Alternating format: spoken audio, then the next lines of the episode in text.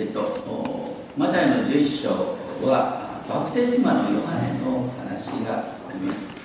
えっと、バプテスマのヨハネがなんでヨルダン川で悔い改めのバプテスマを授けていたのか。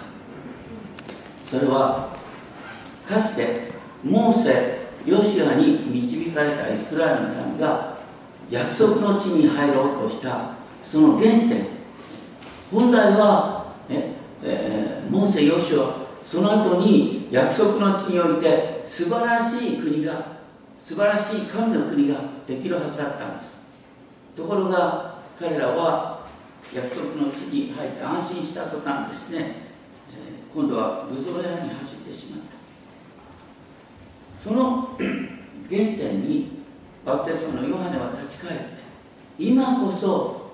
神の新しい御業を期待しよう。そのために私たちは悔い改めが必要なんだと言って人々に悔い改めを伝えました。そしてイエス様の福音とは何かというとイエス様が神の国を実現する。福音書に書いてあるのは神の国また天の御国の実現なんです。神の国また天の御国っていう言葉を抜きにして福音を語ることはできない。でイエス様は11章1節でですね夏祭りを教え述べ伝えていたっていうのはこれは何かというと9章の35節36節にあるように御国の福音そして天の御国が実現したっていうことの印として弱り果てた人々に羊飼いのいない羊の群れのような弱い人々にイエス様は寄り添っていた。ということでした。ただそういう中でヨハネ実はイエス様があの活動を始めるとともにヨハネは捕らえられていたんです、まあ、そこに神の設備がありますけれどもとにかくバプテスマのヨハネは公然と当時の権力者ヘロデ・アンテパスを批判しました。それでヨハネは捕られていた。でも牢獄でですねヨハネ自身がバプテスマを授けたイエスの働きを聞きながらヨハネは不思議に思って困っていた。だから弟子たちを通してなんと一番、ね、熱く救い主を期待していたヨハネがイエス様に対して疑問を出す。おいでになるはずの方はあなたですか？それとも別の方を待つべきでしょうか？要するにヨハネにとってですねイエスの働きは期待外れの部分があったんです。何でだと思いますか？ヨハネのメッセージって何だったかというと、ね、3章10節から12節を見ると、ね、今、ね、斧はすでに木の根元に置かれている。だから良い実を結ばない木は全て切り倒されて火に投げ込まれる。救い主は実を結ばないものを火に投げ込む方なんだ。ということをヨハネは言ってたんです。また3章12節を見ると、ね、麦を集めて、ね、麦は蔵に収めるけれども殻は火で焼き尽くされるんだ。永遠の火の裁きを訴えそれを救い主が実現すると思う私たちのイメージに合わないと思いますが旧約からずっと予言されてる救いとは何かというと新しい神の国を、ね、実現するためにまず神に敵対する勢力を裁く必要がある。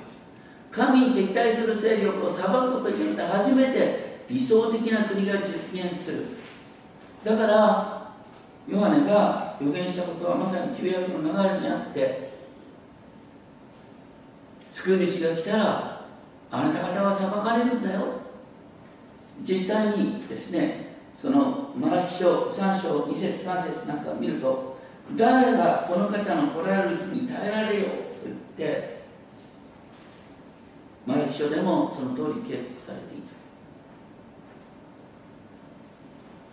でも実際イエス様はその宣教において何をしたかというと9章の10節を見るとイエス様は大勢の主税人や罪人たちと共にパーティーを開いた。ここね私たちの常識からしてもですねどうも生き方の定まってないのにはどうしたらいいかというとまずやっぱり反省をすわなきゃいけないよ。反省文書かせてもう本当に反省の意思が明らかになって初めてお迎えしてですねそして私たちのメンバーとするっていうのがまあこの世的な常識だよ。ところがイエス様はね取材人とか遊女それを招いて一緒に食事をしたんです。バプテスマのヨハにとってはこれありえない話だ。まるで自分が語ってたことが嘘であったかのようになっちゃうまあ現代もねあのこう世の中的に LGBT とかねあの性的マイノリティの方の人権を守りましょうということが世の中のムードになってますよね。でももともとキリスト教会はやっぱりゲイとかレズだとかですねバイセクシャルだとかそういうことに対して非常に厳しい発言をしてきました。それは聖書から当然出てくることなんですが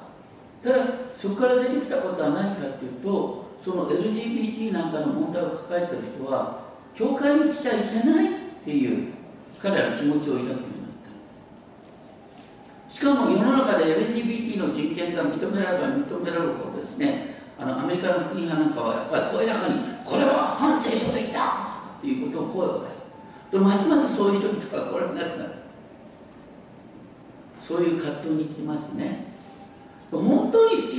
はそういう葛藤を味わってる人がそのまま教会に来てそしてイエス様に出会ってイエス様に出会った結果として変わっていくっていうのが本来の福音の提示の仕方だ。からイエス様はこの中でですねマタイの福音書の7章で面白いことを言っておる。マタイの福音書7章4節5節ですけども兄弟に向かってあなたの目から塵を取り除かせてくださいとどうして言うのか。あなた方は自分の目に針丸太んぼがあるのに自分こそ見えると思ってるのか？はっきり言うと人の問題の指摘なんか誰だってできるんですよ。人の問題指摘してその人が変わるのかよ。そういう問題じゃないだろうってことで私たちは罪の根本一番厳しい罪は何かってことを分かってるか。それは創世記3章を見ると明らかでしょ。創世記3章を見ると罪の根本とは何かっていうと自分を神とすること。自分を善悪の基準とすることです。いわゆる世の中の強いリーダーってのは極めて危ないんですよ。自分を善悪の基準としてそして人を裁きまくる。それこそが実は LGBT よりひどい罪なんです。だからイエス様はまず目にある針ということを言われる。そして イエス様はその問題を抱えた人に優しく接したということなんですけどもそれにしてもバプテスマのヨハネの質問痛々しいね。おいでになるはずの方はあなたなんですか？それとも別の方を待つべきなんでしょうか？もうヨハネは本当にですね困ってた。それに対してイエス様はヨハネの弟子たちに何て伝えた？ごくごく簡潔に伝えました。それは何かというとこのマタイの福音書の12章の11節にある言葉です。あごめんなさい。マタイの福音書11章の5節のこと11章の5節にある言葉ですね読める人は一緒に読んでいただきたいと思いますけれども11章5節。目の見えない者たちが見足の不自由な者たちが歩きザラートに侵された者たちが清められ耳の聞こえない者たちが聞き死人たちが引っ張り貧しい者たちに福音が伝えられています。この現実を単に述べなさい。ヨハネだったら分かるよ。その通りだ。ここに書いてあることは何ですか？いや不思議な見業の羅列といえばそうだけど。ね？イザヤ書を読んでる人はすぐ分かるんだよ。全部イザヤ書に書いてある。新しい時代の印じゃないか。イザヤが予言してる新しい時代の印じゃないか。この、ね、イザヤ予言の代表というと何ですか、ね、何度も言いますがイザヤ35章ですね。イザヤ35章に何書いてあるかというとですね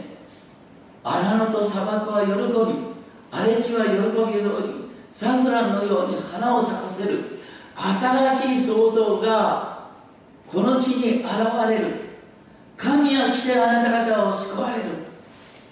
で神の救いはどういう形であるかというと、ね、目の見えないものの目は開かれ耳の聞こえないものの耳は開かれる。その時足の慣れたものは鹿のように飛び跳ね口の聞こえないものの下は喜び歌う。これはイエス様の癒しの御業のね中心です。だからイエスはまさに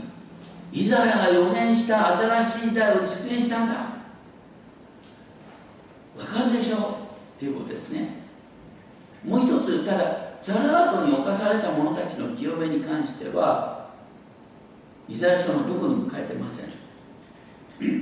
でも実はこのザラートの癒しについてですねマタイ8章1節4節からに書いてあります。けれどもその直後にですねこのザラートの癒しの、うん、意味についてですねその8章17節ではイザヤ書53章4節の言葉を引用しています。イザヤ書53章っていうと何ですか？これはまさに52章13節から始まる主のしもべキリスト予言です。身を私のしもべは栄える。ことから始まって53章になったら何となってくるか。53章の2節。救い主には見るべき姿も輝きもない。私たちが慕うような見栄えもない。彼は蔑まれ人々からのけ者にされ悲しみの人で病を知っていた。蔑まれ人々からのけ者にされるっていう病の代表っていうのはまさにザラートに侵されている人々昔は雷病って訳されていました。とにかくこの病にかかった人はですねあのこうひげを長く垂らしながらですね汚れている汚れている私は汚れているって言いながらね人に近づく時にはそう言わなきゃいけない。って手引きに書いたんですよ。まさに近づくだけでみんなが退いていく。イエス様は何でそういう姿になったかというと、まあ、十字架においてそうなんですけどもそれ以前に人々の病を負ったからだ。イエス様はまるでザラートの人を清めるにあたってザラートの人のね汚れを自分自身に引き受けるかのような癒され方をしたんだということをここで予言されている。次に死人が生き返る。これはイザヤ書26章に出てくるんですけど、イザヤ書26章15節を見ると、主よあなたはこの国民を増し加えられたと言って、イザヤ書26章19節あなたの死人は生き返り、私の屍はよみがえる。地は死者の霊を生き返らせる。ね、イザヤ書には何箇所か明確な復活予言が出てくるんですよ。まさにこの復活予言が実現する新しい時代をイエス様もたらしたってこ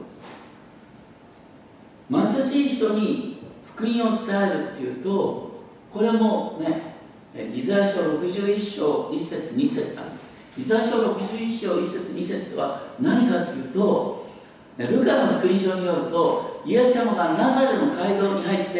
ね渡された幕物で開いたのはイザヤ書61章1節2節なんです。神である主の霊が私の上にある、ね、主の霊が私の上にあるんだ。今これがあなた方の前に実現したんだ。貧しい人に良い知らせを伝えるんだ。と言って面白いのはイザヤ書61章2節では囚われる人には解放をと言いながら我らの神の復讐の日をつける。神の復讐をつけるってそこに書いてあるんです。ところがイエス様はナザルの会合で読んだ時に神の復讐って言葉を省くんですよ。どうして御言葉を読んだ時に省いたんですか？それはね意外なことなんですね。旧約聖書から言うとさっき言ったように神の裁きと救いは同時に実現するはずだ。ところがイエス様はまずね神の救いを実現して裁きを世の終わりに遅らせたんです。だから私たちね救い主の現れを初輪と再臨って2つに分けます。初輪っていうのはクリスマスのことですね。再臨っていうのは世の終わりにイエス様が裁き主として来るってことです。だから初輪と再臨に分けるからイエス様をイザ書61章に来るときにですね初輪の部分だけを読んでで再臨の部分の裁きの部分を省いた。そういう必要があったかというと当時の、ね、イスラエルの人々はあの すごい貧富の格差が出てきて、ね、ユダヤ人の支配階級から搾取されてるとかも本当にですねあの生活がもう困窮に追いやられるような人々が多かった。で結果的に何が出てくるんだ。安息日に休めてたら休めない。そういう事態が生じてくる。でね病気になってたって安息日は病気治しちゃいけないとか言ってですね安息日が喜びの日ではなく苦しみの日になってくる。だからあの立法通りに生活できる人ってのは上流階級だね、そして仮想階級の人は生きる必要がなくなったからローマ帝国の、ね、片棒を担いで主税人でもやらなきゃですねパンをパンにありつけないと、ね、女性だったら友情でとをならなきゃパンにありつけないということ。でイエス様はそういう人々ですねまず生活を立て直せっていう 前にですね。まずイエス様と信じてそして神の国の民とされた上でそして神様との交わりの中から生活を立て直そうと言ったんですね。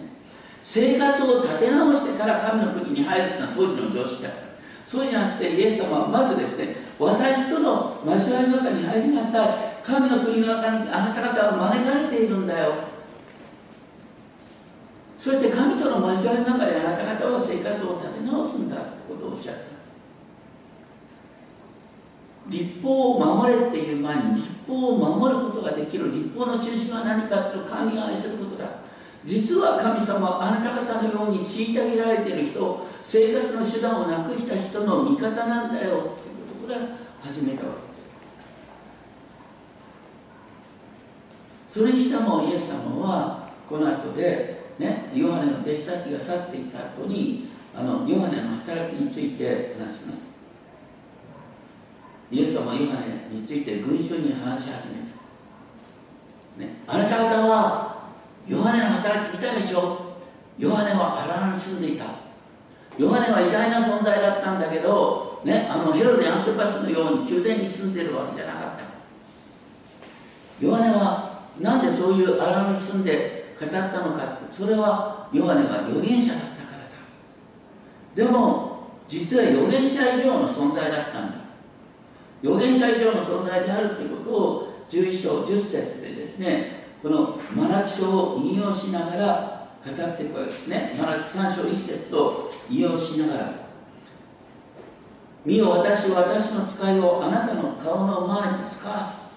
そのものはあなたに先立つ。あなたの道を整える。これイエス様ご自身がですねイエス様の前に道を備えるものだっていう形でマラキ書を引用したんですけども面白いのはねもともとのあのヘブル語原文のマルチョ3章1節では、ね、神ご自身がですね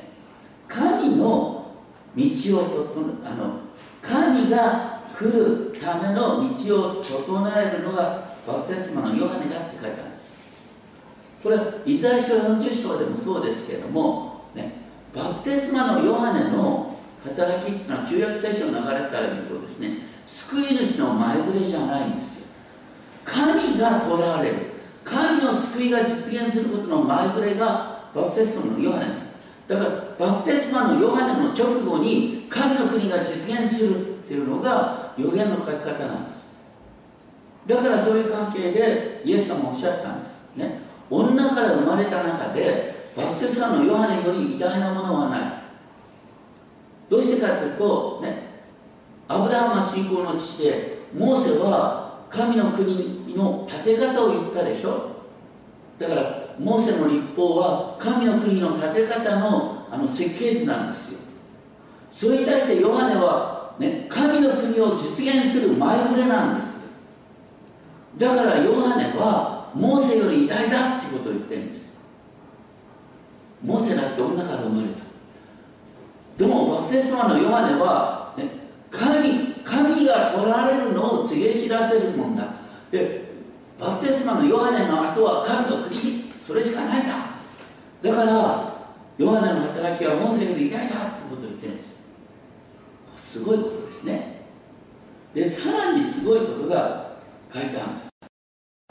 す。というと次しかし天の御国で一番小さなものでさえねヨハネより偉大だ天の御国で一番小さいものって誰ですか？それは私です。なぜかというとねイエス様こうおっしゃって、ね、心の貧しい者は幸いです。天の御国はその人のもの僕心貧しい。だから天の御国。皆さんもそうなんです。自分の貧しさを知ってイエス様にすがってる。自分の貧しさを知ってイエス様にすがってる者はみんな天の御国の民とされてる。んですで天の御国の民とされてる私たちはヨハネより偉大なんだ。ありえないね。ヨハネはモーセより偉大でさ私たちはヨハネより偉大だなんてどの顔つれ上げてそんなこと言えるんだとどうしてですか？それはねヨハネの後にまさに神の国が実現してるからなんです。私たちは新しい時代に住んでるんです。イザヤの予言を成就したイエスの時代に住んでるんです。だからねパウロは言いました。誰でもキリストのうちにあるならその人が新しく作られたものです。身を全てが新しくなりました。これどこに書いてある？ね？コリント第の手紙5章17節でしょ第2コリント5章17節の前に何て書いてある？16節。ね？私たちはもはや人間的な基準で人を測らない。多くの人がねあの誰でもキリストにあるのは新しく作られたものってね強いた頃は感動するんですけどね半年ぐらい出すと何も変わってなかったんだよなね。性格もあんまり変わってないしね。少なくとも顔形も全然変わってないしこんな自分が嫌なんだこうやってですね。違うじゃないかこうやって。いやそれは何が違うかっていうとねキリストにあって新しくされるってことは関係が新しくされるってことを言ってんであなたの性格が変わる顔形が変わるんて言ってない。人間的な基準でも自分を測らない人を測らないってことなんです。で私たちがこの世で必要なのは何かっていうと愛の交わりなんです。愛の交わりのために必要なのはあなたがパーフェクトじゃダメなんです。誰もパーフェクトな人間のそばには寄ってこないんです。賭けがある人の周りに人は寄ってくるんです。話を聞いている人の周りに人は寄ってくるんです。私たちに賭けがあるのは人の助けを必要とするため私たちに人より勝ったものがあるのは何かというと人のお役に立つためなんです。私たちは賭けを持っているから互いに交わり気づき互いに助け合うんです。それで私たちは愛の交わりを作ることによって私たちは本当に新しい創造なんです。ところが私たちはね教会に来てる時はそういうつもりなんだけどもね、毎日のこうコマーシャルを見るたびにですねまた人間的基準になってああなりたいこうなりたいとか私はどうしてこうなんだろうと。でしかもですねここのところで面白いのは何かというとですね11章の12節ですね。バプテスマのヨハナの日から今に至るまで天の御国は激しく責められている。天の御国が激しく責められているというのは、ね、大体バプテスマのあのイエス様が宣教を始めた途端バプテスマのヨハネは捕らえられちゃったでしょ？でイエス様はこの後どうなるの？十字架にかけられて殺されちゃうでしょ？復活はするんですけど。で私たちはどうなのかってイエス様イエス様って言ったら常に周りから白い目で見られてバカにされるでしょ？ね？だから天の御国はいつも攻撃されにさらされる。でも不思議なのはね？攻撃にさらされる中からそこから新しいものが生まれる。何ですか？十字架において何が生まれたんですか？十字架において死の力が滅ぼされた、ね、私たちはあのイエス様と出会うことによって今までもう本当にどうしようもないと見られたことがそれが全て駅に変えられる、ね、また同じ映画の話してすみませんがね。あのこの「許しの力」っていう映画が今週あたりまた続いてるのかもしれませんけどもね。あの中に出てくるですねハンナっていうですね女の子、ね、15歳の女の子主人公なんですけどもその父親はですねあの若い頃ですね、えー、薬物中毒でね、そして本当に、えー、間違って子供が生まれたみたいな形で子供が生まれてから彼は逃げ出すんです。でもね逃げ出したところで自分が絶望的な病に陥って目が見えなく目が見えなくなった時に霊の目が開かれてこのまま自分が神の子供とされているということに気づくんです。どん底に陥った時にどうして十字架のイエス様と出会うことができるか。十字架で一番新しい救いを得た人は誰ですか？イエス様と一緒に十字架にかかった犯罪人ですよ。十字架の福音とは全てを逆転させるんです。本当に自分の、ね、根本的な罪を示された時にそこにおいて救い主と出会って全く新しいアイデンティティを神の子としてのアイデンティティを築き直すことができるんです。もう一つの比較ではない。私はこのままで神に愛されてるということをどん底で気づくことができる。だから私たちはこの中で傷つくことを恐れる必要はない。傷ついたとしてもたとえ傷ついたとしてもそこにおいてイエス様と出会うことができる。どっちかというとね本当に傷つけば傷つくほどイエス様との交わりが深くなるなんていう逆説があるものですからですから私たちは本当にですねそういう出会いを体験できる。実は実はそういうことはね旧約聖書だけ読んでたんじゃ分かんないんですだからこのとこに書いてあるんですね。要するに予言はねヨハネまででヨハネこそは来たるべきエリアだ。来たるべきエリアってのはどこに出てくるかっていうとね。でそれで旧約聖書の予言書の一番最後のマラキ書が旧約の最後に配されてるわけですよね。要するにエリアバプテスマのヨハネはエリアだ。だけど旧約予言で十字架の救いってことはピンとこないんです。これが新約において明らか。そこにおいて本当に私たちの逆転が起こる私たちはこのままで神の子供とされている。賭けを持ったままでヨハネより偉大なものと見られている。私たちはすでに、ね、私たちのうちに創造主ご自身が住んでいる精霊が私たちのうちに住んでいる。私たちは精霊をやられている。んです創造主を宿しているんです。そういう視点から自分をまた高いを見ていきたいと思います。お祈りをしましょう。天のお父様私たちは本当にいつも人間的な基準で人を測り自分を測ってしまいます